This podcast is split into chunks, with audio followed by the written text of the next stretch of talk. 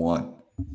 Welcome to a early-ish edition on this beautiful September 18th, uh, Sunday of week two. I'm George, uh, as usual, joined by the Dr. Eric Eager. We are recording a little earlier tonight. We're going to try and do this um, as the Sunday night football games permit, because you know if you need something to watch and the Sunday night game isn't providing it, we got to get we got to move on to week three. Now, there's two great Monday Night Football games. We'll probably talk about those a little bit, but um, we're going to react to what was a really weird week two. I'm going to ask Eric if he's going to react appropriately to the disaster that is the Cincinnati Bengals, and uh, we're going to guess the lines for week three. Let's rock.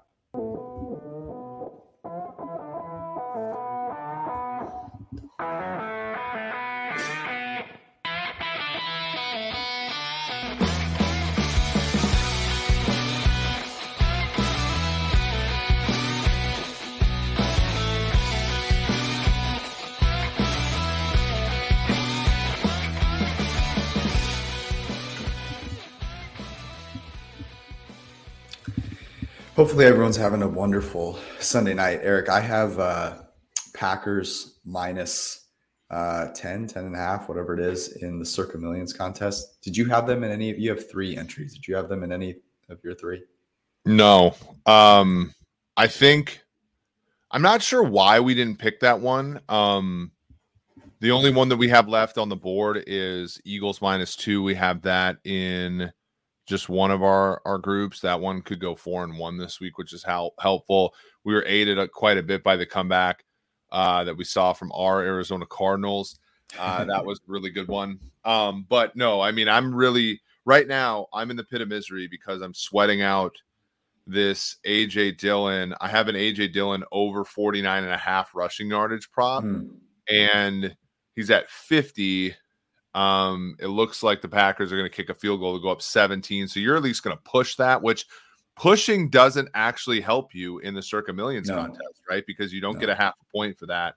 Um, but so maybe we're on the opposite sides because I did bet Bears over seven and a half second half points, and uh, that one should have probably hit, but um, we, are waiting on one more drive from Fieldsy here uh, to try to get to try to get us over that.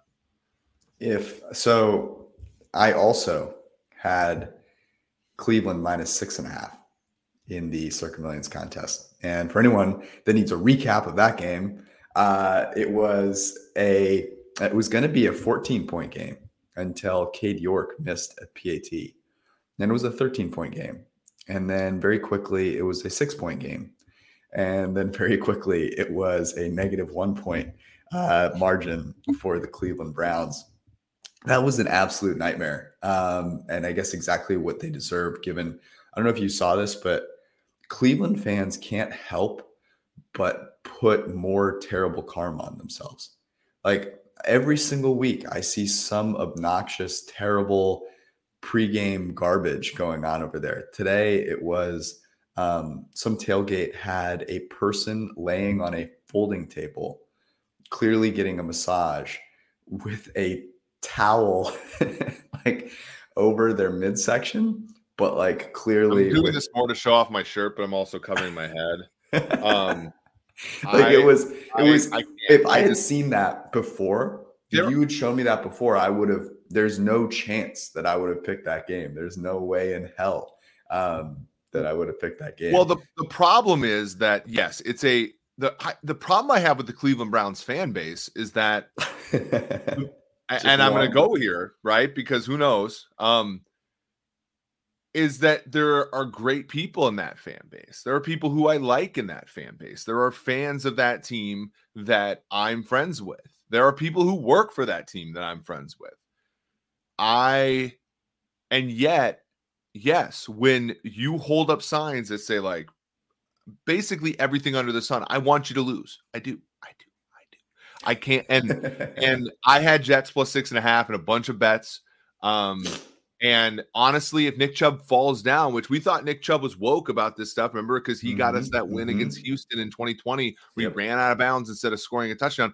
If he lays down instead of scoring that last one, not to the PAT was whatever. I mean, the fact that Joe Flacco found Corey Davis open deep was hilarious, and like that mm-hmm. was going to get the cover yep. for the, for the backers there. Um, but it was an entirely different thing. It was an entirely different thing. Um, that that you know you get the onside kick too, right? And like that's just Cleveland, right? That's Cleveland. I even think that the broadcast posted the last time Cleveland started 2 and 0 was like way back in the uh not Bernie Kosar, but uh like Vinny Testaverde uh slash Bill Belichick era. Mm-hmm. And I'm like, you you don't do this. Like almost every fan base knows how to not do this, but the Browns like have been so horrible for so long that like they don't they can't help themselves and they get stuck with I I have not gone and perused uh, Browns Twitter because I'm too busy being extremely happy about Raiders Twitter, which gave us a ton of shit all off season for basically being like, hey, this is the fourth best team in the AFC West. And now they get hawked down by a team that is as dysfunctional in the Phoenix Cardinals as I've ever like like how imagine losing a game when the other team needed a two point conversion to tie mm-hmm. you. Mm-hmm. And they and and they out of a timeout get a delay a game. Yeah. I just impressive. You know, sorry, Oakland, your your team stinks. Yeah. So I was going to ask you this question, by the way, the um, Justin Fields interception. Now, mercifully, um, oh gosh, yeah, unfortunate for you. you hate to see that. It's going to allow us to battle back from that Cleveland loss. For we're not getting we're not getting the over in this game. No, it's not. it's not going to happen. That. Yeah, it's not going to happen. Um, yeah, I actually going into this week. So going into this week, we talked about this last night. Like, my God, this Sunday slate is rough. AJ was, Dillon for no gain. Please do not reverse. This is gonna kill me, man. I, I uh, this is this is why we are going live while the game is still going. So okay, you got watch. a yard. Okay, so we got we one yard. Watch Eric sweat this.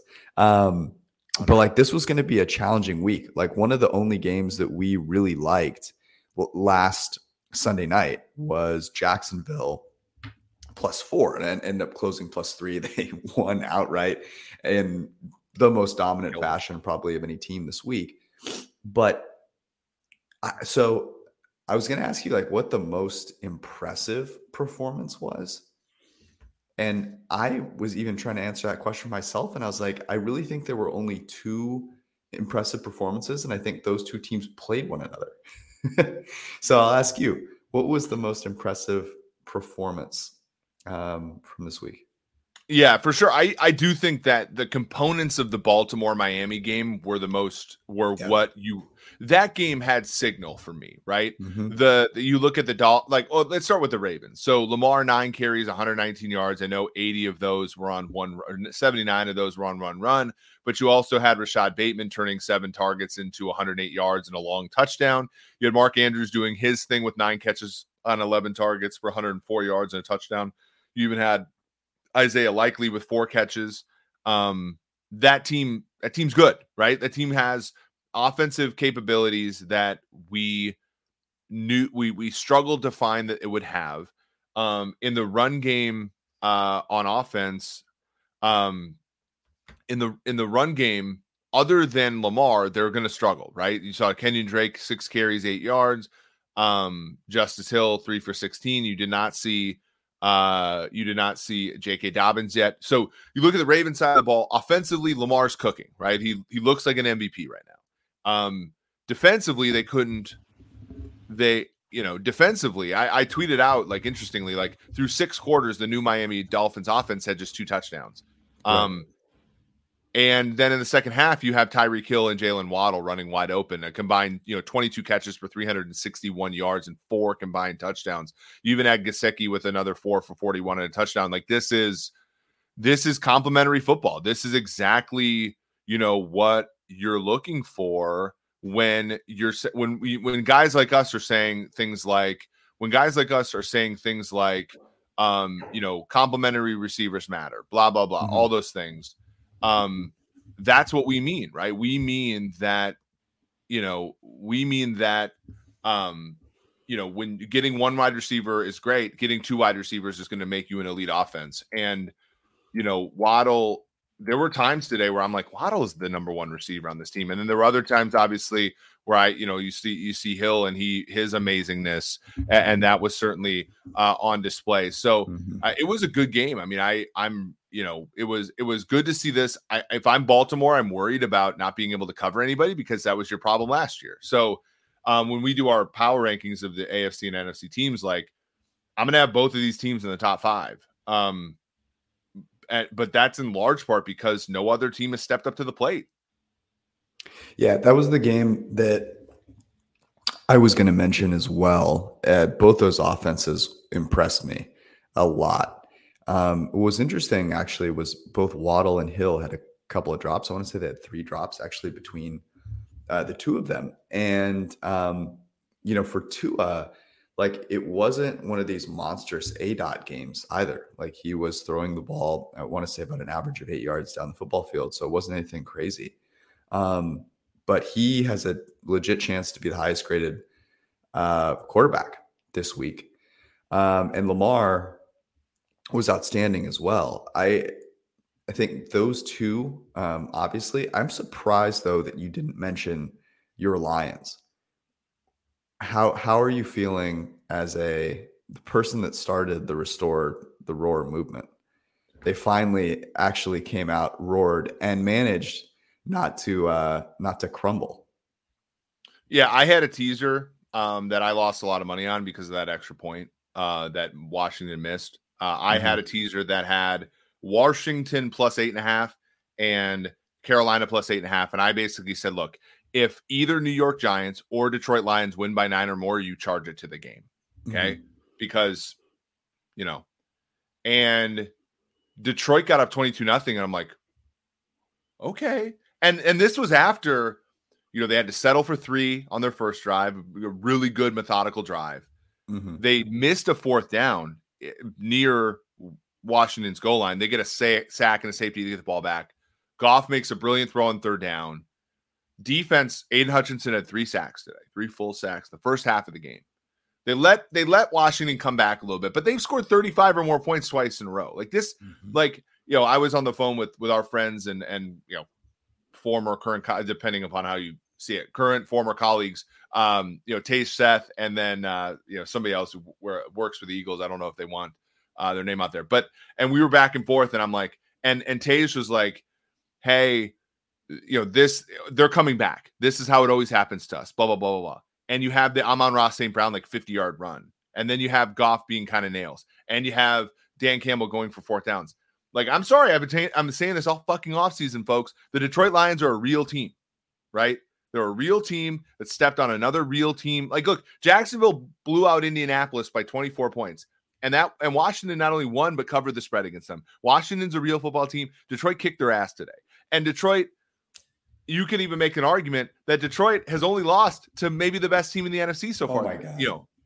And look, now with this with the score Incredible. of this uh, Green Bay Chicago game, Minnesota Detroit next week is for first place in the NFC North, boys. That that is what that is what's happening, and that and that is what we wanted at Metrodome in Week Three. We wanted the Lions to come out with a pulse, and we wanted you know obviously the rest of the NFC North to kind of you know walk their way through this season. Now all four teams are tied at one and one.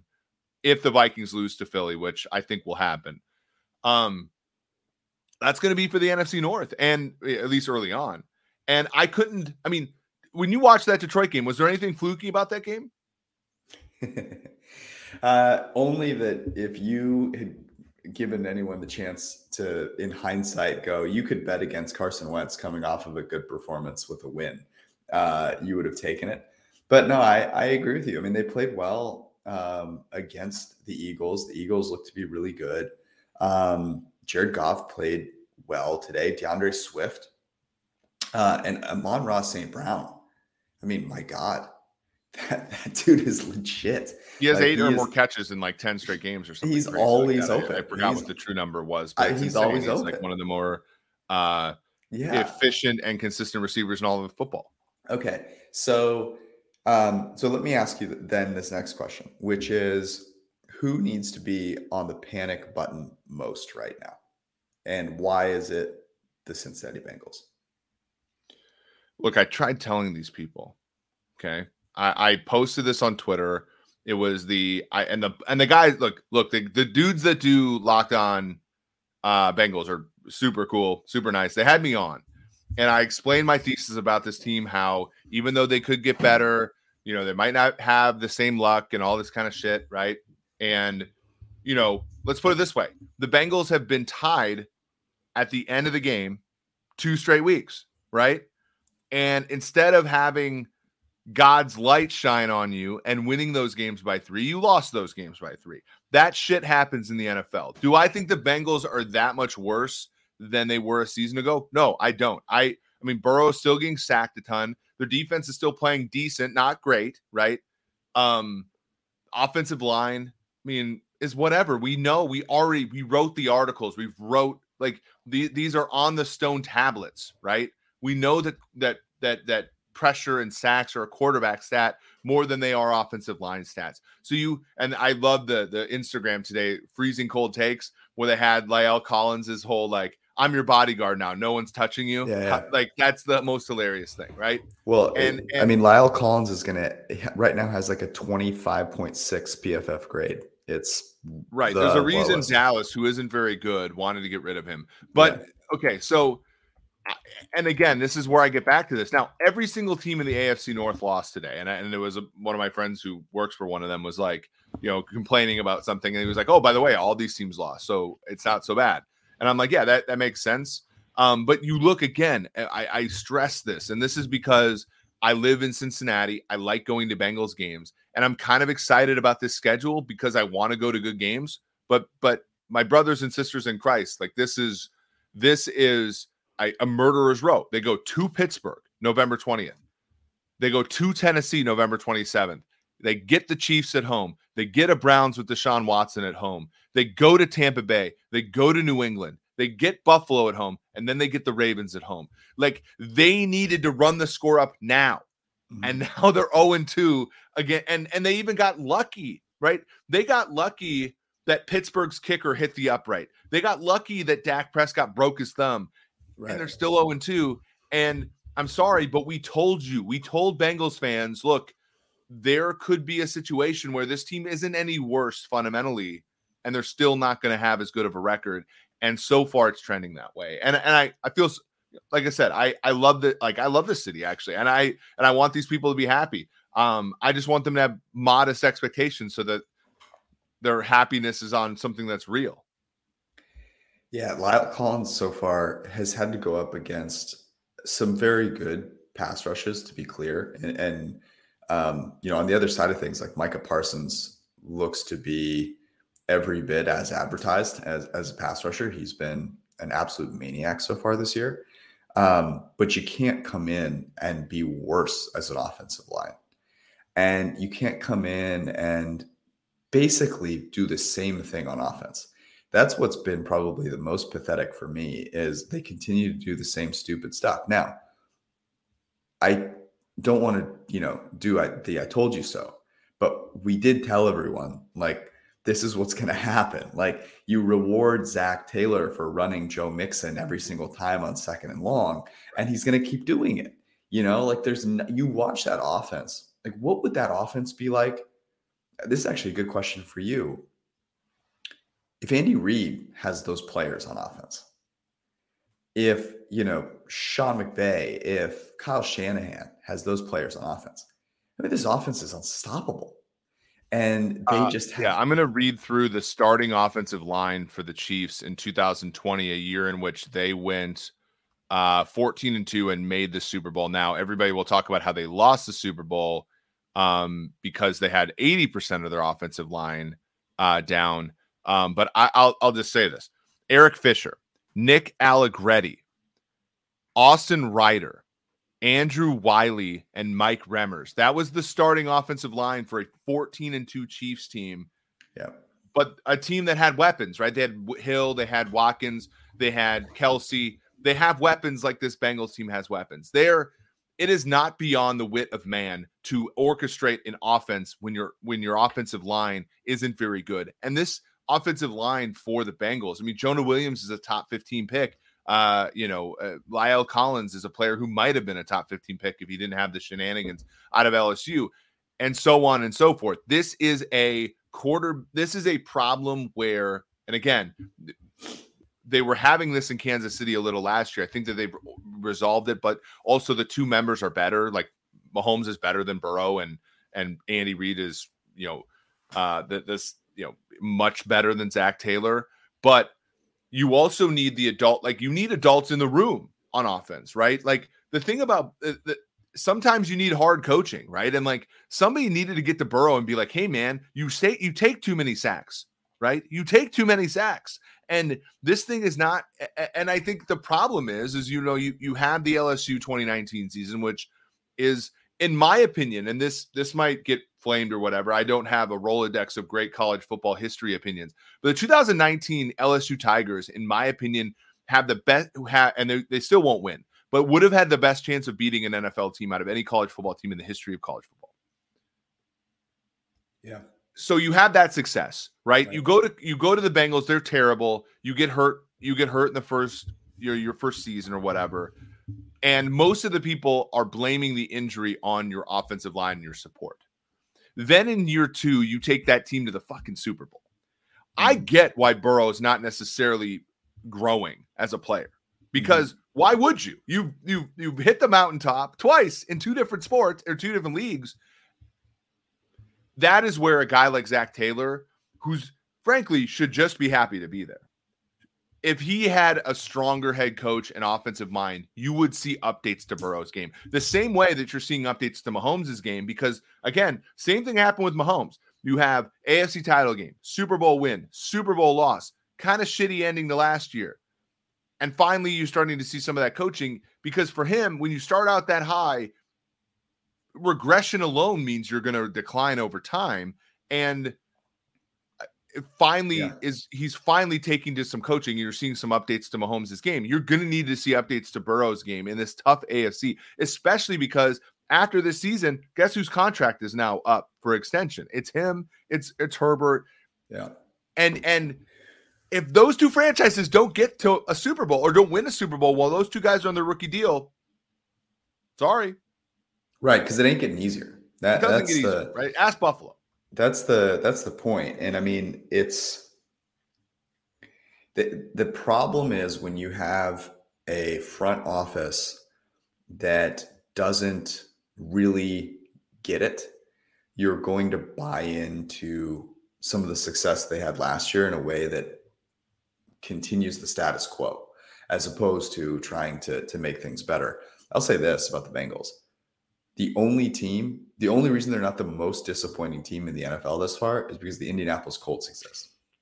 I know, man. But the Indianapolis Colts, we're we are not on this blessed show for our for members of the printing press. We are not going to talk about the Indianapolis Colts. We do not have that kind of fucking time to talk about a Division One Double A program that or program I might say. Yeah, we, we don't. We're not, we're not, spending our time on that garbage. No, I mean we we gave out Jacksonville to win that division a number of times. People laugh at us, but I'm telling you, look at that division. Who the fuck is going to win that division? It, yeah. Like, I mean, it, Tennessee I mean, could have a game. Well, do you want to talk briefly before we talk about the lines this week? Do you want to talk about the games that are going on tomorrow night? Yeah, uh, I think I think we should because it doesn't make sense for us to do power rankings with those four teams yet to play right? So let's do that on Wednesday, Wednesday evening. And let's talk a little bit instead about the the two games tomorrow night. So um, by the way, you can read our early spread picks article uh, every Monday morning. Um, we have a couple actually uh, that are in that.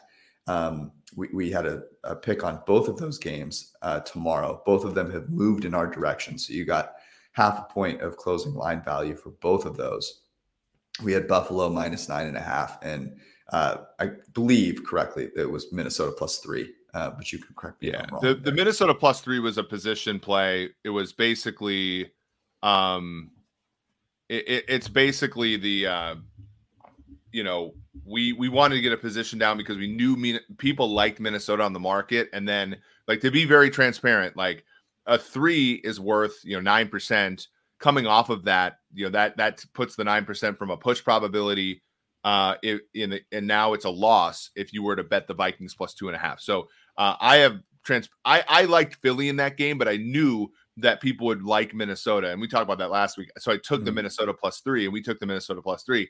I have now come back and taken Philly in the minus, like minus 130 range. I'm hoping for a Philadelphia uh, win um, by, you know, one or two. One or two. Uh, three yeah. would be fine as well. Uh, you push one, you win another.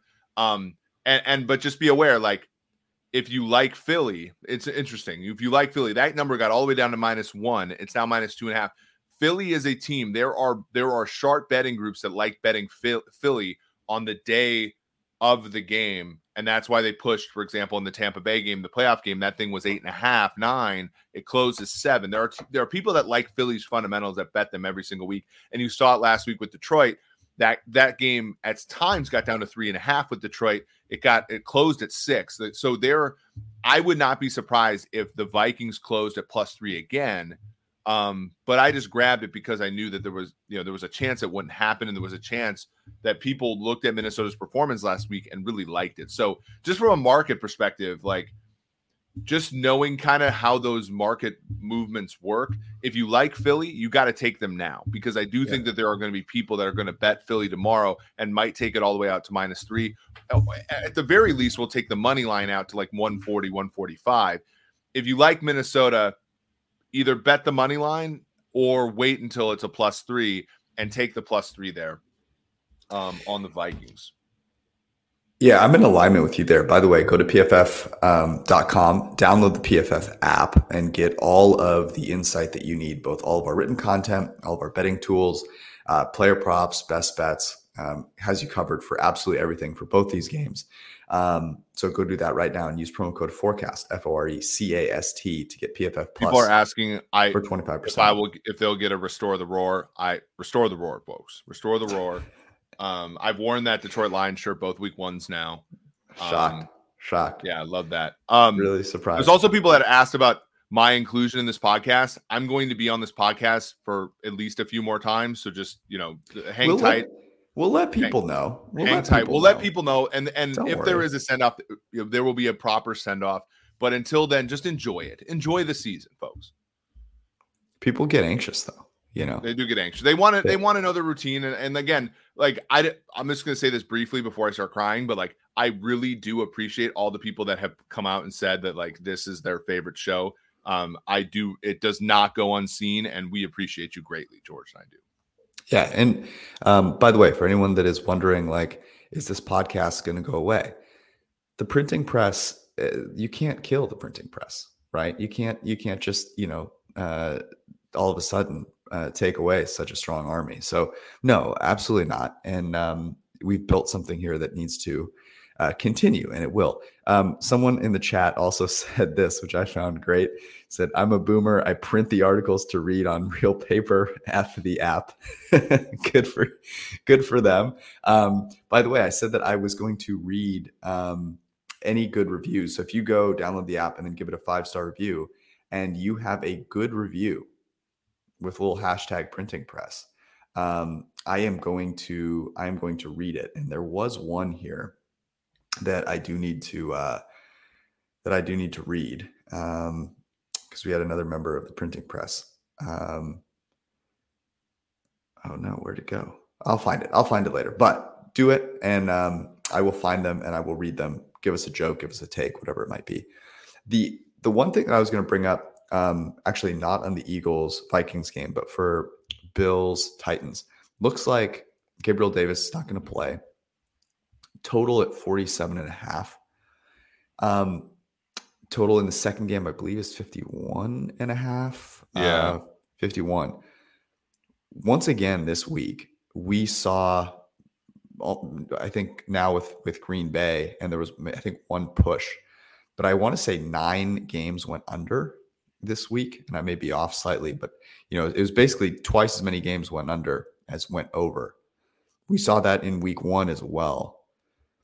Are you are it, do you think these games have that same we've talked about minnesota philly kind of being a, couple teams that probably want to play under they want to run the ball. Um, i look at tennessee buffalo my initial inclination is wow these guys are going to put up points. They put up points last year when they played each other um, but how are you feeling about those two totals i I think I think I'm inclined to go over on Buffalo only because on, on the Buffalo game, only because the Bills defense, right? Like, are they they they're not like a tough defense the way that we sort of traditionally think of like maybe like the Houston Texans when Zach Cunningham was their middle linebacker, right? Where they're going to mm-hmm. thump you. They might give up a shit ton in the pass, but they're going to thump you and they're going to get you. They, they're not a strong, they're much more of a pass defense, right? And, and, and, it, but be that as it may, they're, they're, you know, Trey White is banged up. I don't believe he's, you know, he's on uh, pup, so he's not playing. You're, you're going to have to look at Kaiir Elam and, and so on and so forth. So that is, you know, it's I think the Buffalo defense is a little bit weaker than where, what they showed on on Thursday night football because you look at I mean, guys, Stafford threw two more interceptions today. Um that that is, you know, that's bailing a team out. So I think Tennessee is going to get a little bit more run than we thought.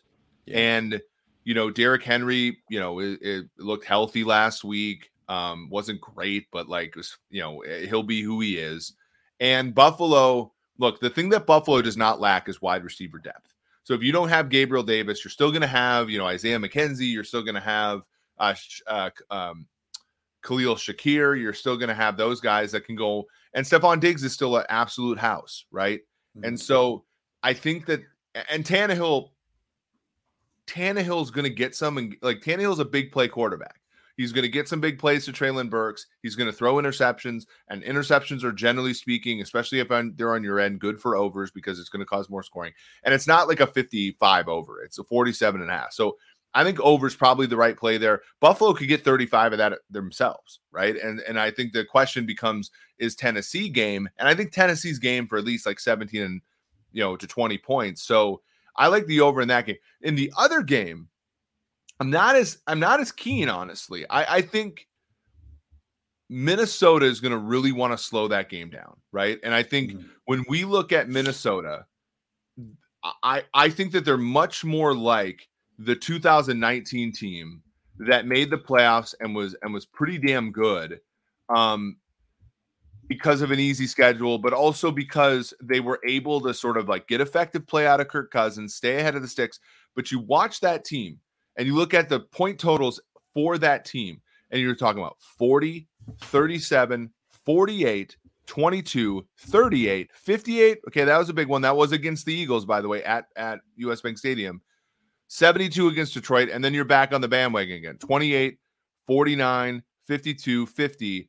Like, and then at the end of the season, you had a 27 game, you had a 49 game, a 33 game, and a 40 game, 46 in the playoffs, and 36 in the playoffs that team wants to run the football and and make big plays to Justin Jefferson, but mostly kind of keep the game kind of like it was last week, 23-7. They want to keep the game out of their defense's hands and in their offense's hands. They want to run the football and shorten the games.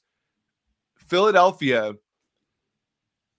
in complement to that is a very good run def- run running football team against a defense in the Vikings who are not very good at stopping the run. And I think most people say, "Oh, that's a good offense against a bad defense." But no, it's sort of playing into the like there's a scenario where a lot of this game comes down to these two teams being able to drive the football by running the ball and then getting mm-hmm. into the red zone and stalling out because their quarterbacks are good but not great quarterbacks. And so if you bet the over tomorrow, I understand why you're doing it because it's two good offenses, two good teams in general, and people like seeing overs. But don't be disappointed if it's a field goal fest. Yeah, I, I tend to agree with you, and I, I'm inclined, even though unders have been such a popular play, to like over in, in Titans Bills and under. It makes, to be clear, like it makes zero sense to me that the Vikings Eagles game. I know how well those offenses played week one but it doesn't make sense for me for that to have a, a, a bigger over or a bigger bigger total than than the Titans Bills game. Now there's supposed to be a little bit of light rain in New York. I'm not particularly worried about that. Obviously, Josh Allen can throw it through anything, and um, you know Derrick Henry can run it through anything. Um, I would also go ahead and say this: no one on the Tennessee Titans is covering Stefon Diggs. Just ain't ain't gonna freaking happen. So um, that would be from a player prop perspective where I would be looking. Okay. Somebody, We're by the go- way, somebody by the way in the chat asked me if I apologize to the Jets. I will say this: those rookies played pretty damn well. Breece Garrett Hall Wilson. Wilson and Garrett Wilson today. looked wonderful. I will say that. Now you beat Cleveland, and you beat Cleveland without their starting quarterback. Back the fuck up, okay? Do it. Do it in a couple. Do it for a couple weeks. Breece Hall still had only fifty yards, uh, and you know sixty yards total. Let me look at Jermaine Johnson. I want to see Garrett, Jermaine Johnson so two weeks, no sacks. You Yeah. hate to see it. Uh, all right, Garrett, moving Garrett Wilson was getting open though. Garrett Wilson. was, Um, Garrett Wilson was wonderful today. I will say that. Yeah, he he looked amazing. Um, so uh, a couple of a couple things for members of the printing press here. If you have not checked out, it's just football yet. It's uh, our new live daily show with Trevor Sikkema and Mike Renner every single day of the week at 11 a.m. on the PFF YouTube channel. Chat is a fantastic place for you to get off all your takes and uh, listen to some pretty good ones as well. But they go over, um, they'll have a nice recap of the league. They'll talk about these two games. Um, and then every day of the week, they have some new content. They bring on different people from PFF to to chat as well. Um, a little bit of betting, a little bit of, of football, a little bit of fun. It's a definitely a good show. I try and watch it uh, every single uh, day that I can. Sometimes I have to catch up at, at night, but um, I definitely recommend it. So go check it out. It's just football every single weekday at 11 a.m. Let's get into week three. All right. So Thursday night. Why not? Pittsburgh and Cleveland. This is in Cleveland. Um, and I am very curious where you are at with this because so as people know, and, and by the way, if you are new to this, or maybe this is your first time guessing the lines with us, encourage you to do so. Do so before watching the games and then see how you want to adjust your lines after watching the games. That gives you a sense of how much you're reacting to a particular outcome from one week. I find that really um, valuable. And, uh, you know, grab a buddy and have them do it with you and compare notes and talk about it. It's one of the things that me and a couple of my buddies do, and uh, not just Eric and I, but um, really fun way to kind of talk about football. And if you bet with other people, like to kind of decide what you want to bet. So um, here we go. Pittsburgh, Cleveland. I changed this a little bit, and I'm curious if you did. What What did you have for this this game? Uh, I didn't change it because here's Okay. the thing. I don't know what you're getting with Cleveland every week. Because what is Cleveland? Yeah. Cleveland is a great defense, a decent roster, very good roster, actually, and a bad backup quarterback. Today, you got a defense that was movable. I mean, they had only given they only gave up 17 points before like the last minute and a half of the game. So it wasn't like this horrendous performance, but ultimately at the end of the game you had bad stuff. I liked Pittsburgh today once the number got to 3 against New England and I don't know whether or not I feel fortunate. I just know I never want to bet on Pittsburgh again.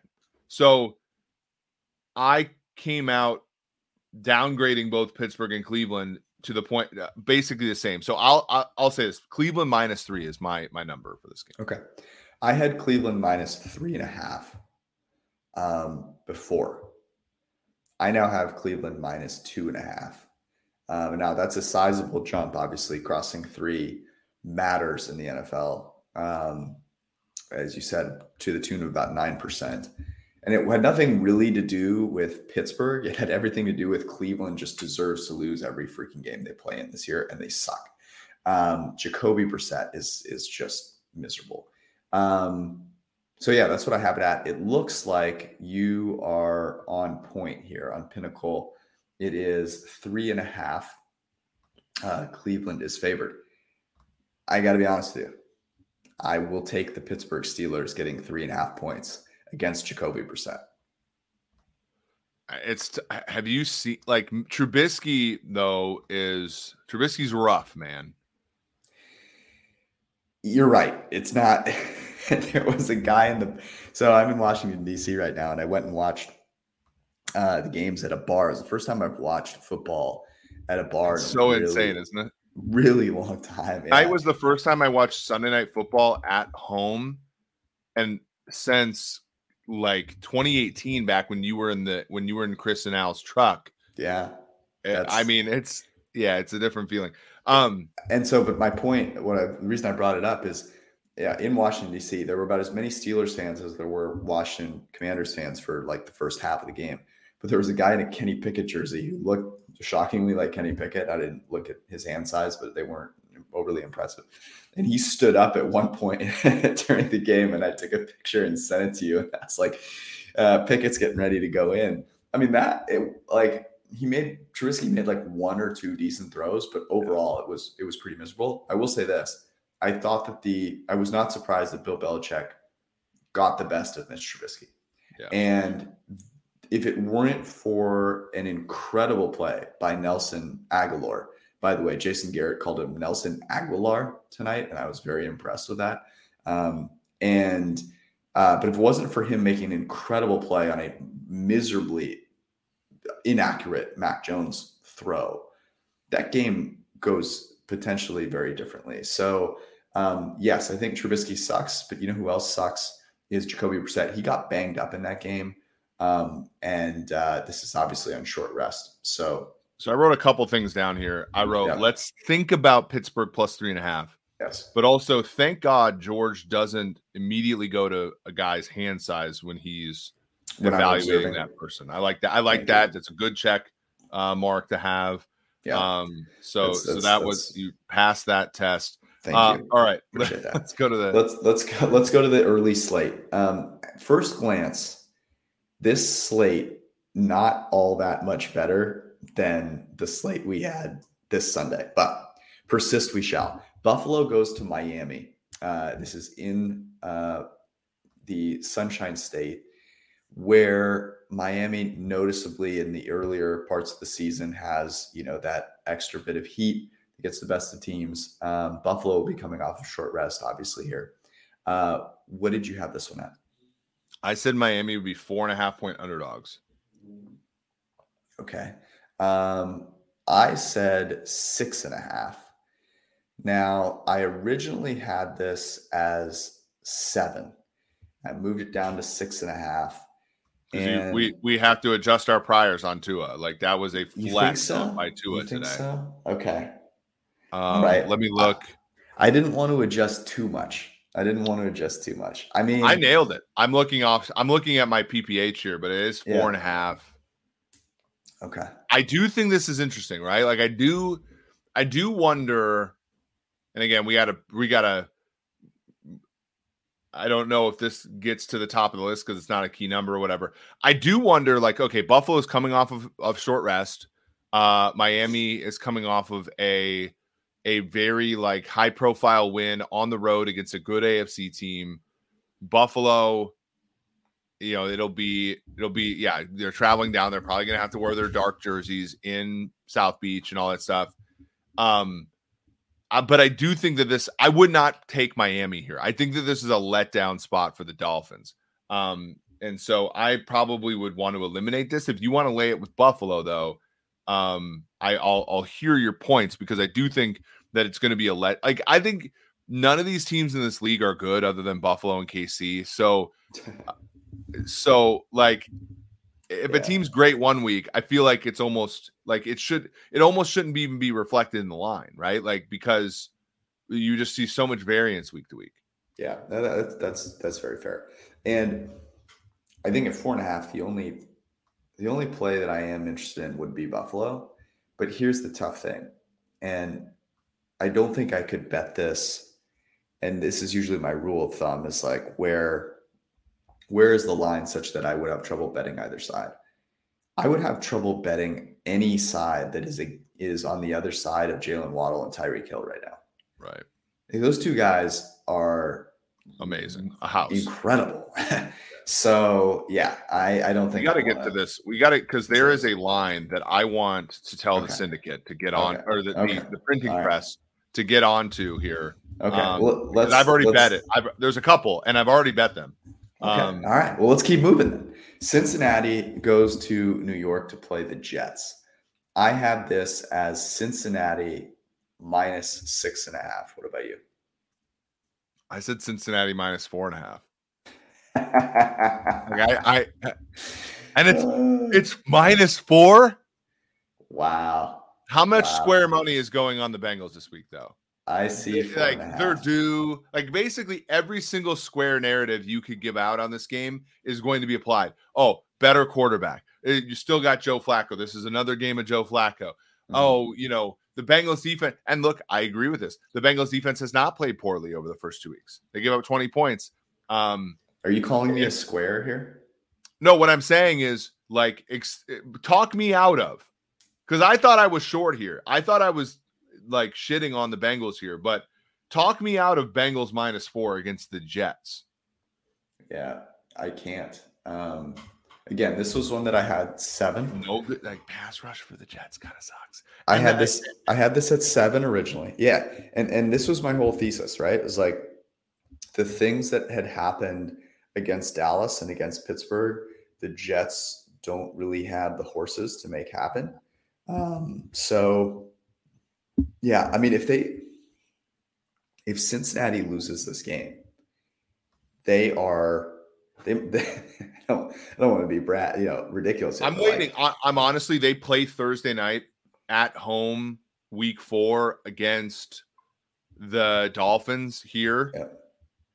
I want to go to that game. If they lose to the Jets, it was sort of like last year, and I know he listens to the show, Seren Petra. I'm like, hey, you know, this was like before the Chiefs played the Titans, and I'm like, hey, can I get tickets to the Monday night game against the the Giants? Because like Sundays are too hard, were too hard for us. And I'm like, I want to go, I want to fly in, go to that game. And then they got blown out like 27 3 by the Titans. I'm like, Petro, let's just wait on this. Yeah. Like, if the Bengals lose to the Jets, I'm not going to that game on that Thursday. Like, I'm not going to watch an 0 3 team get get dragged up and down the field by Tyreek Hill. No way. We have some people guessing which lines you're talking about, by the way. Uh, Las Vegas goes to Tennessee, play the Titans. Would you have this one at? Uh, Tennessee. I had Tennessee minus three and a half. All right. I have Tennessee minus three. I'm actually able Uh, to see these on on this uh, offshore that I have. Um, What what can So you let the people know what you're looking at? Uh, playsports365.com. Wow, look at you. I'm just looking at uh, Jeff Sherman, who um, releases the lines from the All right, I'm making another bet, boys. I I said Tennessee minus three and a half. What did you say? I said Tennessee minus three. It is Tennessee plus one, Yeah, I see. Yeah, and and and I half. I am I am compelled. the the takeaway. Rob and everybody, the, these are on bet. These are on BetStamp. We've started po- posting them on BetStamp this year. The Um, takeaway. but I am going to take Tennessee plus one here. The takeaway from the Cardinals Raiders game was that both teams suck. Yeah, That was correct. the takeaway. Correct. Um, and if you think, by the way, if you think that I'm not ready to fade the Arizona Cardinals this week, you have another thing coming. Yeah, That was the that was- flukiest bunch of garbage I have ever watched. Yes. Um, I, I'm so glad that you feel this way because I feel this way. I watched that game and I, I was sitting there with uh, Ben Linsey, who's fantastic. He basically runs the show on Sunday Night Football now for us. And we were the last ones left in the, and we, the only reason I made it back late for Sunday Night Football was because I stuck watching that game because it was one of our bets. And immediately when the show, when it got over, I looked at Ben, I'm like, I'm betting a house against the Cardinals next Yep. week. Like, it is going to like that is a a, a a galvanizing win in some fairy tale land that doesn't exist. Um, but anyway, uh, the this idea. So this is what this spread is about, and we've seen one game of Tennessee, and we've seen two games of Vegas. This is saying that that oh no, Vegas is actually good. Tennessee's the one that really sucks. Tennessee's 0 and 1 is really fundamental. They lost to the freaking Giants. And I reject that soundly. I reject that notion soundly. So I am taking and what bet I'm taking plus one here on the uh on the good on the on uh win bet here. Um Look at you. I, um, I I am this is this is egregious. I I need to get involved. Okay. While you're getting involved, you can go to DraftKings Sportsbook and get involved yourself as well. Use promo code PFF when you do and uh, bet five bucks and then get $200 in free bets. Uh, it's very, very simple. Um, so go do that. Use the promo code PFF, by the way. That helps us out quite a bit. Lets them know that you're coming uh, by virtue of this wonderful printing press of a group. Um, I don't know that made any sense, but it's late. You get it. Uh, and if five dollars to get two hundred dollars in free bets is not enough. Um, you can boost your winnings with these stepped up same game parlays that they have. So go find yourself a nice correlated parlay, and you can hopefully get a nice little boost from them as well. Download the DraftKings Sportsbook app now and use promo code PFF. Get $200 in free bets if your team wins when you place a $5 bet on any football game. That's code PFF only at DraftKings Sportsbook, an official sports betting partner of the NFL. Minimum age and eligibility restrictions apply. See uh, the description below for details. Good question from the chat because somebody said, like, what if the what if the Titans get blown out tomorrow? Is the number going to get worse? And that, that's a good question, actually. And I and I I typed you know an answer to the chat, but I want to I want to answer on here. They they they are 10 and a half point dogs in this game. Right. They are expected to get blown out in this game, or not yeah. blown out, but they're expected to get handled in this game. The yep. the risk for you is if you bet Vegas that the number is going to get more in favor of Tennessee, if that makes sense. Because right. if like, Tennessee I, covers. if they lose 38-3, they were sort of expected to. And, and it might move a little bit, but this number is shaded towards the notion that Tennessee is going to get crushed tomorrow. Yep. And, and so that's that's an interesting, but it's a good question as you try to anticipate these things. It's a good question to basically, you know, ask in in these situations is what what do you think will happen tomorrow night? And, and I, am here to tell you this Tennessee line is expecting them to suck. And if they don't suck tomorrow, you might end up with Tennessee minus two and a half. And, and you really wish you would have had plus one. Correct. Uh, yes. I mean, you could maybe wait. Maybe they do get blown out and you're able to tease Tennessee. Um, that might be the only other kind of angle there. New Orleans goes to Carolina to play another just miserably disappointing team Baker Mayfield stinks. Um, I don't know if anyone needed to hear that. I just wanted a brief reminder. Um, Jameis Winston is playing with fractured ribs or backbones or whatever the hell it is, and it showed. Um, they were not. They did not look particularly good today. Um, I have. I didn't really know what to do this one, so I just have Carolina plus two and a half at home. Same. Um, Jameis fucked up that teaser leg so badly. I, I, I, just like that teaser like they were up three nothing in the third quarter, and I'm just like, fuck. And, and of course he just he ruins it a few times in Jameis fa- in Jameis fashion, throwing two picks that ended up turning into ten points that we didn't this need is, to see happen, folks. Um, this is New Orleans minus three. Yeah. Um, I do not have much heart for betting Carolina. Um, the bet to make on Carolina is Matt Rhule first coach fired. Yeah, well, Nathaniel Hackett was on his way, and then they managed. By the way, another just no. incredibly disappointing team. Um, yeah, that's horrible. Let's go. New look AFC West though. Oakland's 0 2 and uh God, you're gonna be Denver. insufferable. Baltimore plays New England. Um, in New England, what'd you have this one at? Uh, I said New England plus three and a half. I okay. I'm a I'm a little I think Baltimore needs a month or two to get their defense like kind of back to where they wanted. And on mm. offense, I think Belichick can kind of contain Lamar a little bit, even though I think Lamar is playing MVP caliber football. Yeah, this is one where I struggled with it and ended up with New, New England plus two and a half.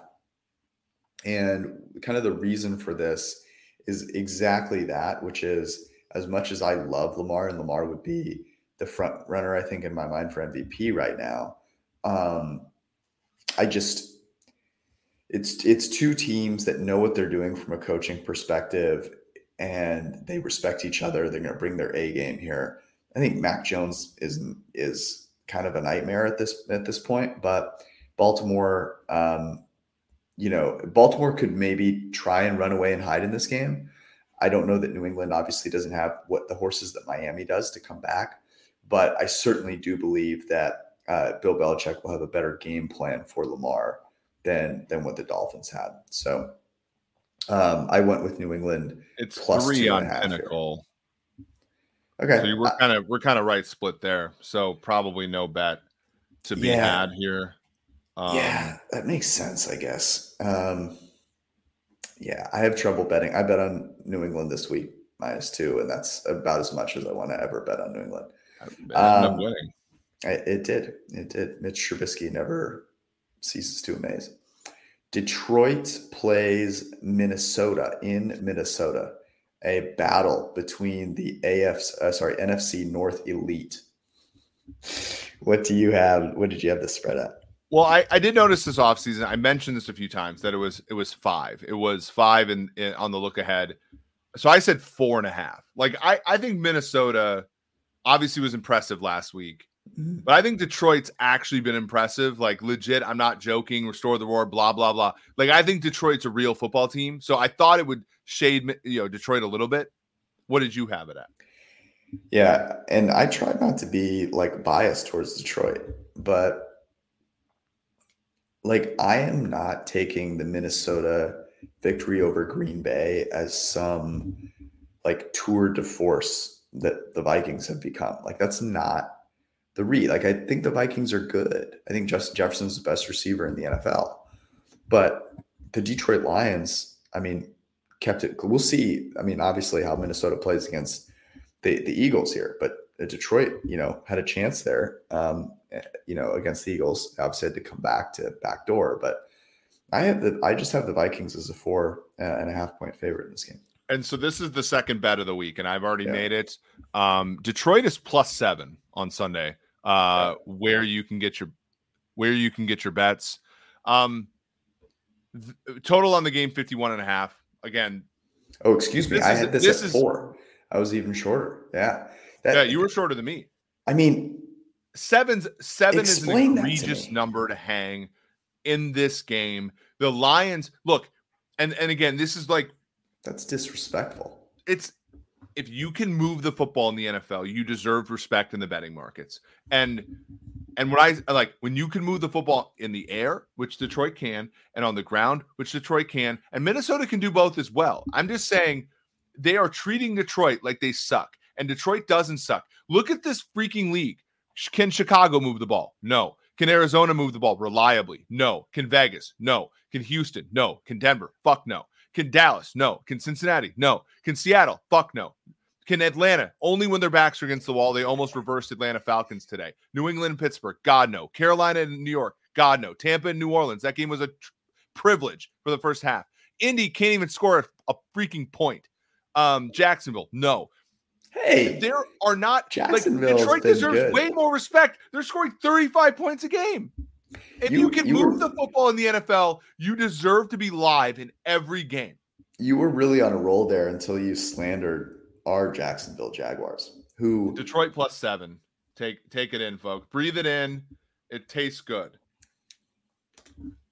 Restore it. I don't even know what that means. Um, Jackson Jacksonville has one of the highest conversion rates on first down. They they have been Okay, and it's actually set. So as I go to try to log this on BetStamp, um, Barstool, Bet Rivers, and you and DraftKings right now has a flat seven and a half at minus one ten. Um, that, folks, is what you call a gift. We'll be writing that puppy up. All right, tracking that on yeah. Philly. Comes to Washington to play the Commanders. Um, what do you have this at? Uh Philly laying three on the road. Divisional yes. road. Divisional uh we also only have one game of information on Philly, but yes, that's what I had too. I was between three favorite. and three and a half, but I also have Washington uh, plus three here, and it is three and a half. Um, again, I was in between the two. I don't feel inclined to bet the Commanders, and there's one reason and one reason only, and his name is Carson Wentz. And oh, here's oh, the thing: this how is how many a, good quarters has Wentz had this year? Uh, yeah, exactly two. And here's the thing: this is a revenge game for Carson Wentz, and I could not want to fade another human more than I want to fade Carson Wentz in a revenge game. Sorry. The only thing is that this is in Washington, as opposed to Philly. If we're in Philly, obviously like that would be kind of a different story but um yeah i i think three and a half is probably a little generous given just the abilities of both teams and washington has some playmakers no doubt about it but um yeah i don't want to bet either side of this i think right now yeah there's been an interesting byproduct of the way scott turner has ended up calling that offense where i bet overs on all three of their wide receivers so dotson was three and a half mclaurin was three and a half catches And then interestingly, Curtis Samuel was four and a half, and they all got over by like a catch, right? There is not a lead dog in that offense, which I ultimately think from a from a resilient standpoint, that is good for Washington. I, I think having just one guy that Wentz pumps targets to is kind of a crappy existence for them.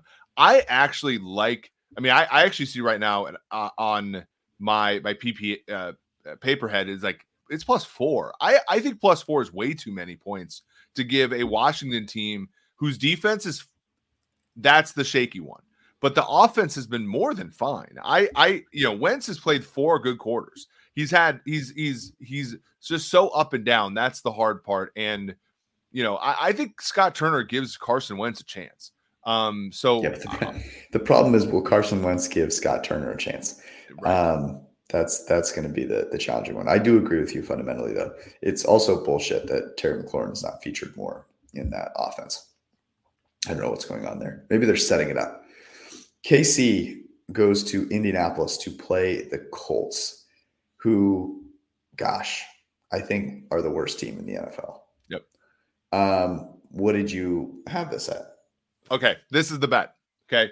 I I have the Chiefs, and I thought I was being conservative here because there is a nine where I like curled the bottom and made an eight. So I made it eight and a half on my mm. sheet of paper.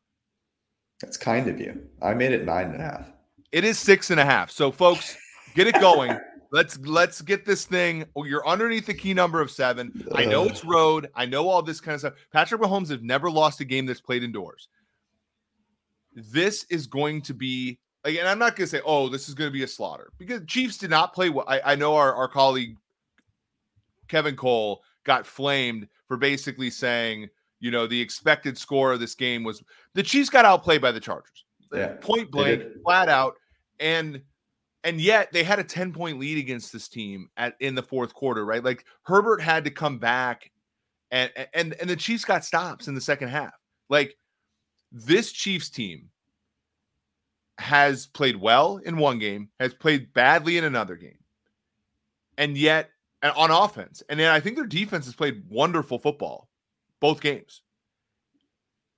And now they get to run into the immovable or the the movable offense, let's just say, with the with the Colts can't move the ball.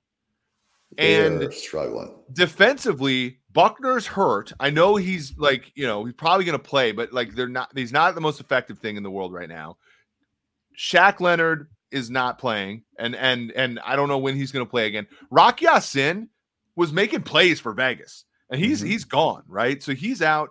I know they have Yannick Ngakoue, but Yannick Ngakoue is like a second edge player. He's not a lead edge player. It, the Colts might just suck, boys and girls. Like I I don't know. Like this, it's it's this is a bad team. And if you give the Chiefs less than a touchdown,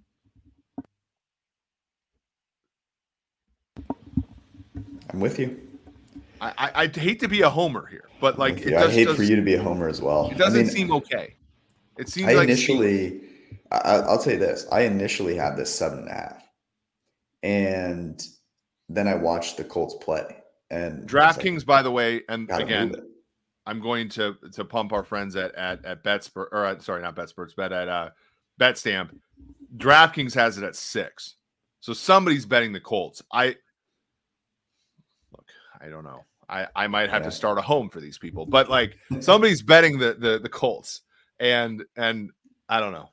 Yeah, I mean, I think it's got to be you know Colts at home. Um,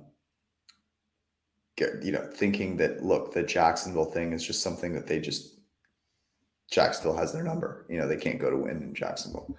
Um, but yeah, that's interesting. Houston, Chicago, really great way to cap off this early Love. slate. I have this as a pick. I have Chicago laying four and a half. I don't know why I actually meant this might have been a brain dither on my part. Seriously, um, I'll take Houston I think plus Houston's, four and a half. But like Houston's been fucking, they've been okay, right? Yeah, so Chicago is laying three. Chicago is laying three. Now, I like Chicago and I like Justin Fields, but really? I guess like if you're saying home field for Chicago is worth three points, then go for it. But Yeah, I don't know. I I don't know, man. I'll be I'm telling you, I'll be rooting for Houston because I I want some distance between the Lions and the other teams in the NFC Right. North. But I well, let's not Yeah. touch this game. I it like Yeah. Fields is why not would you? reliable enough to lay points with uh, point blank. And I'm not bet- betting on Houston. I know I might be leaving value on the table, but I'm not betting Houston. We go to the afternoon slate, but before we do, a reminder: our friends at Brothrow. Yeah, I mentioned them before. Mention them again. Brothrow.com. It's an exchange where you don't have to deal with any fees, any juice, any regulations. You can use it wherever the hell you are located, and you place bets with other people, and then they pay you uh, on Venmo, Cash App, whatever.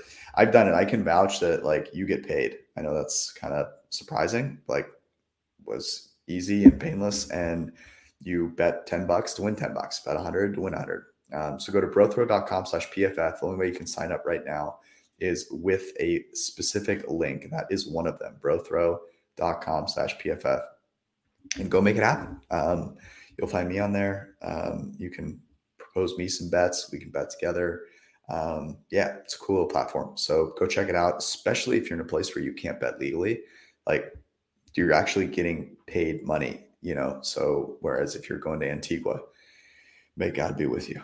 Um, also, our friends at SimBull S I M B U L L is a basically stock market for sports teams. So you can go and buy shares in your favorite NFL teams, ones that maybe you think are going to be on the rise soon, and then you'll see the price go up. You can trade them, and you can also pick up cash dividends when your teams win. So go download the SimBull mobile app for iOS, searching SimBull S I M B U L L in the App Store and use code FORECAST to receive a free team stock that's valued up to $150 upon signing up. That's pretty solid.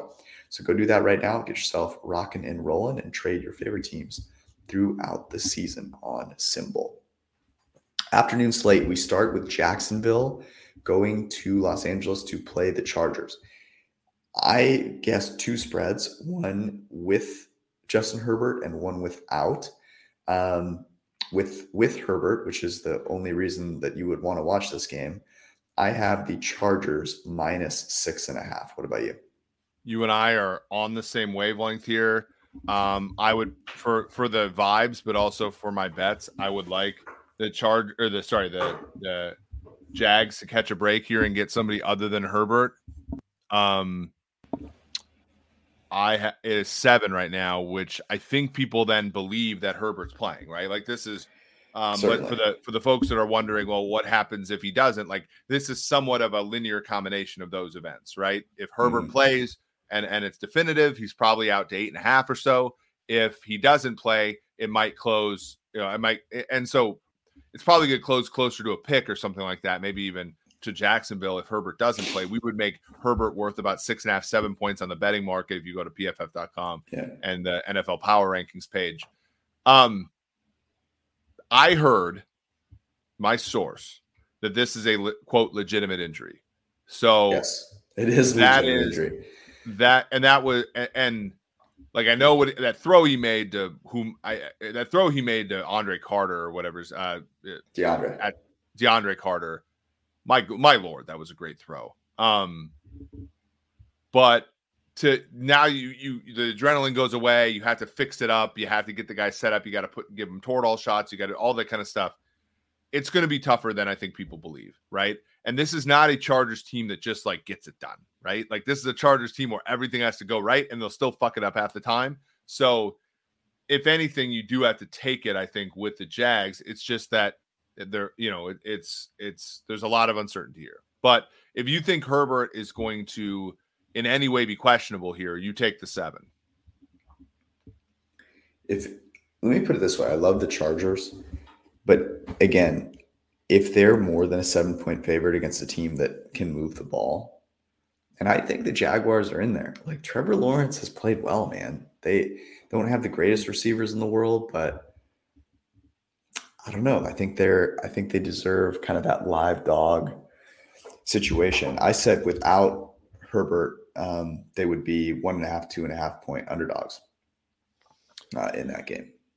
well i think especially if you make them right now on the other on the on seven right then you're just crossing one key number to get you to two and a half on the other side. That's probably, I mean, when we saw with Dallas, Dallas would have probably been two and a half point favorites today had they had they had Prescott. That got all the way to eight and a half, closed at seven. A lot of sharp money eventually did take Dallas, including you know PFF Greenline had Dallas at plus seven as a value. Um, it's tricky when you say, "Oh, this player's worth this many points," right? Because you know, for example, when Kirk Cousins got COVID, that thing went from minus seven to just minus thirteen because 8, 9, 10, 11, 12, and 13 are not worth as much as one through seven are. So that that can be a, a little bit of um that can be that can be a little bit misleading, I think, uh, as far as what a player is worth to the point spread. Uh, I do agree. I do think Jacksonville might end up favored if they were to get on the other side, just because the drop off to Chase Daniel is so immense um, from Herbert. Yeah. So I, the, worry, the, the worry that you'd have, of course, is that Jacksonville cannot pass protect to save their lives against mm-hmm. a legit. I mean, right. the Chargers' defensive line has made both offensive lines they've played against just completely disappear. Um, so that would be that would be the concern there. That's I think the only way that you get like out across seven. If not, like I just think Lawrence is not um, not a guy that you you beat by eight or eight or more. Um, okay, here we go. Actually, there's some decent games in this in this slate here. The Rams go to Arizona to play the Cardinals. I have the Cardinals getting five and a half points in this game. Yeah, I think it's four and a half, or I said it was four and a half. Um, which is it is four and a half. I yes, think it's it Rams or nothing here. I don't think the Rams are good though, like right now. I, yeah, I know people five. are going to come back and be like, "Oh, you're wrong about the Rams. You're wrong about the Rams last year." Okay, yeah, uh, be my guest. But the Rams let this Falcons team back in the game. Right? They were up 28-3 funny, you know, in a funny yeah. way. Yeah. And that game got to Marcus Mariota throwing a ball into the end zone for a game-winning touchdown and it being intercepted. Um, Drake London had eight for 86. Interestingly, we, we're back to Arthur Smith saying stupid fucking things again because they they somebody asked him why Kyle Pitts wasn't involved in the offense. He said, "This is this is not fantasy football. We're trying to win."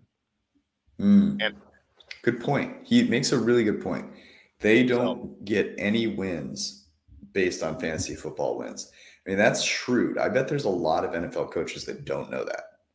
Yeah, like, I'm so, guessing Matt LaFleur thinks that if Aaron Jones does well for fantasy teams, that he's going to do better as well for the Packers, which is not the case. So good for really unfortunate. Um, I, you know, I'm dead on. I don't know if we want to lay it with LA on the road here. Um, I just don't think they're a reliable team right now. You know, if you can't beat Atlanta by four at home, mm. you know, but I do want to lay it. Okay. Um, LA minus four. Arizona. Arizona. Arizona's bad. Was uh, bad today and they they managed to finagle their way in. But the Raiders are not a robust defense. The Rams are a robust defense. Now, look, I know that the Rams let Mariota back into it. He's a guy that can scramble around. Yada yada yada yada. The Rams also match up really well against Arizona Cardinals. See the playoff game. So, yeah. And yeah. Mm-hmm. I guess here's here's the thing I'll say. I do agree with you. I'm going to, and, and I think Cooper Kupp's gonna be wide open the whole game. I I, I want to break it, bring it back, and talk about why I think quarterback wins is a stat. Okay, it's not the most important stat. It's not anywhere close, but it is a stat, and it's precisely because of what we saw with Derek Carr today. The first half of that game, Isaiah Wilson, Isaiah Simmons was so bad against the Chiefs that the Cardinals didn't play him in the basically in the first half of that game against the Raiders. Mm-hmm. And they replaced him with Ben Niemann, a former Chief who is horrendous as a football player. There were wide open plays all over the field against the, the Cardinals in the first half of that game. And Derek Carr took advantage of them. In the second half of the game, and this happens, and by the way, it happened to the Chargers against the Chiefs on, on Thursday as well. There are some quarterbacks who, with a lead, refuse to step on the throat of the other team. And Derek Carr is 100% that player. Mm-hmm. He did it against the Chargers in the week 18 game that they came back and still won. But, you know, Herbert, that was a two score lead. I don't think that the second half of the game between the Raiders and the Cardinals says anything about the Cardinals defense. I think it's entirely a quarterback who is not a winner letting another team come back and win. I agree with you. But also, by the way, it took a fumble recovery for a touchdown. That was how they won the game. So no, I mean Arizona drove the length of the field four times, got three touchdowns, and they missed a fourth down. Like Arizona moved the football. That that is a bad as an indictment on a Raiders defense that they let that bad Cardinals offense move the ball. But the Cardinals had to get stops in order to get the ball back and all that kind of stuff. And the Raiders were the ones who the Raiders were active participants in, and specifically Derek Carr were active participants in allowing Arizona to stop them. Agreed. Green Bay goes to Tampa Bay. Rodgers, Brady. I have the Bucs minus three here. Yeah, so do I. Yeah. And that should be what it is. I'd be surprised if it's two and a half else. on Pinnacle, uh, shaded shaded towards three. Yeah, I see three on Superbook. Um, yeah, I mean, this will be a great game. I am tempted. I am tempted to go if it's two and a half. I think I would take Tampa Bay here. Um, and here's the reason Green Bay did what I thought they would do against the Bears, which is run all over them. But that's because they were an inferior team. Did you see anything tonight where you go, oh, yeah, Green Bay's like passing offense is going to be okay? Because if they're going to keep this close, they've got to be able to throw the ball, right? No, but I didn't see anything from Tampa Bay today. They scored yeah, 13 offensive points. Yeah, but that's that's they against New Orleans. Against New Orleans in New Orleans. Now, I guess we got to see if Mike Evans is going to be suspended or not. I don't think he will be. I'm guessing Julio Jones will be back. I don't know about Godwin, but like New Orleans has always kept Tampa Bay under. They look bad in week one though. And the, and the and the reason Tampa's not good on offense is is not like the reason the Bengals are bad on offense is a mystery to all of us because they're healthy and they have all their guys. The reason Tampa's bad on offense right now is not a mystery, right? Right. You have injured. you have injuries to the offensive line. You have injuries to the wide. Godwin didn't play today, and Julio Jones didn't play today. Oh, Mike Evans might their, be suspended the third string left tackle as well. So yeah. So like the like my big issue is this isn't something that Tampa Bay is going to snap out of with the with the right players just starting to play good. They're they're very much like Dallas where it's like oh yeah, if you start to atrophy all the great players from this team, they're going to start to suck on offense. And again, this isn't to say that I don't want to lay it with because I think both these teams are in a little bit of a melee's, right? Like they're both kind of like we're, what are we supposed to do with our hands? The NFC is not going to make them pay for being bad, right? Tampa's 2 and 0 and they played like shit on offense. You are correct. Atlanta goes to Seattle to play the Seahawks, who it turns out are not uh, the world beaters that they thought they were. Um, Geno Smith uh, wasn't the truth. Who, who knew? No, no. He he did write the uh, the doubters back this week, I guess. Um, I have Seattle at home minus two and a half.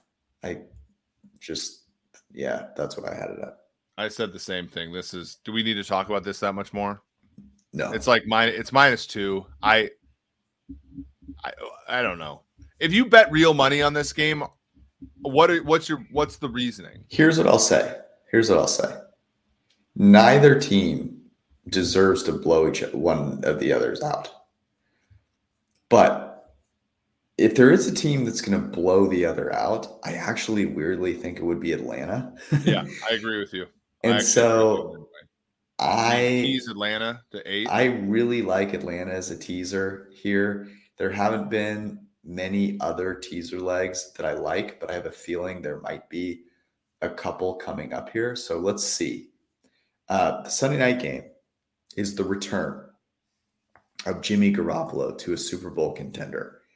Um, I have a lot of emotions. I've managed not to talk about them so far. I was so proud of Trey Lance after getting over a loss by going to a strip club. Um, really was just a moment of pride for me. And I thought, you know, finally he's growing up. He's going to, you know, this is going to be the coming out party, uh, pun intended. Um, and obviously didn't happen. But the thing is that this is starting to fulfill a prophecy that I made, if you remember correctly, where I said Trey Lance is going to get hurt. Jimmy G is going to come in and they're going to go to the Super Bowl. They're going to win. So it's all happening, folks. This is the beginning. Um, and uh, Jimmy G looked as Jimmy G I would have expected him to look. So, and not only that, the market has not skipped a beat, right? Like no. this, the the you look at the live betting lines, and it was basically the exact same the whole I, game with Jimmy G. Yep. And you know what I did and, the second? You know what I did the second that he got injured? I went and live bet San Francisco. You can't quit him, and I don't blame you, honestly. Um, and honestly, I think you know. Again, we we shouted out Ben Linsey on this show. Him and his team they've already prepared all the packets for like week N plus one. So I feel bad that they got to go through and now like take out all the Trey Lance stuff, put in all the Jimmy G stuff. But from the betting market's perspective, they're worth the same amount of points. So yep. no one cares, right? And yep. what I find funny, so I said Denver minus two and a half. What did you say? That's that's what I had too. It's Denver minus one. And I think honestly, in some ways, they think that Jimmy G, and I don't know, I don't even know if I I don't know if I blame them. Jimmy G was he was he like was the universe with with with Tua playing the, the part of Jimmy G better than Jimmy G's ever done?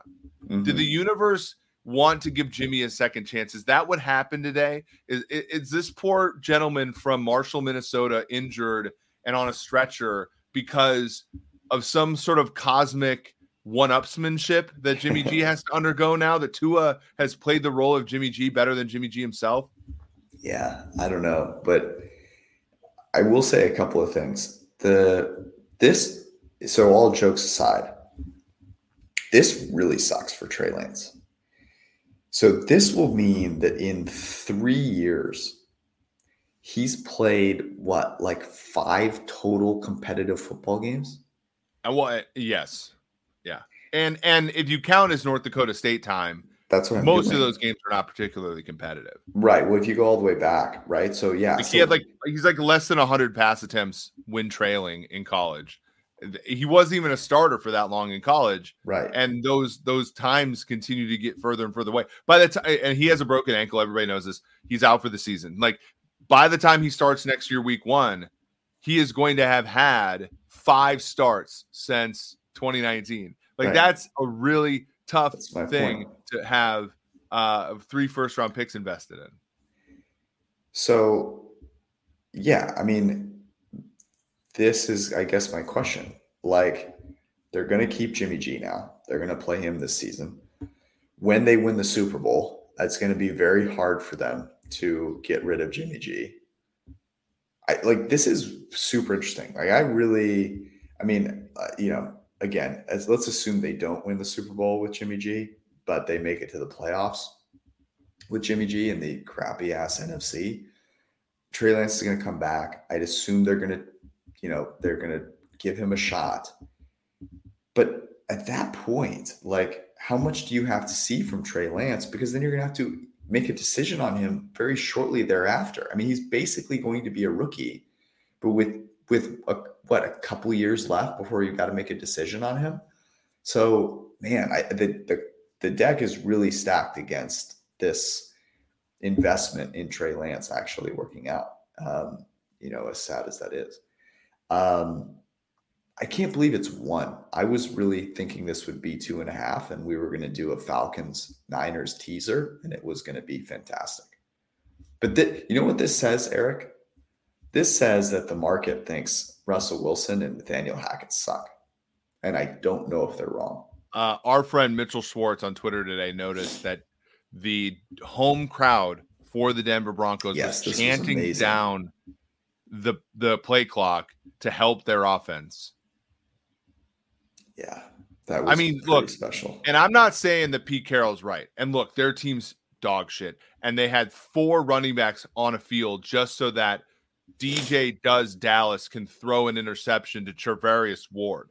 Yeah, That is a mess. However, however, I think Pete Carroll had at least a little bit of a point about Russell Wilson, right? There's a reason why the, the let Russ cook events only happen for like six weeks. I'm not saying like, and, and there are situations where like neither party's right and some both parties have a point. Like that was a situation maybe where neither party was right, but Pete Carroll had some points about Russell Wilson. I'll just say that. Yeah, maybe. I still think it's too early. You know, it's just, it's a lot of new pieces. It really is a lot of new pieces, right? You're bringing in a new quarterback, first time head coach, new head coach. Like, I think you've got to give him a little time here. Um, and I don't know. I I want to be. I, I think you know. I don't know Nathaniel Hackett personally. I know him. I feel like well enough based on what I've heard, what I've read. You know, whether it be people in the league, whether it be people that we work with, that he's a great person who knows his shit.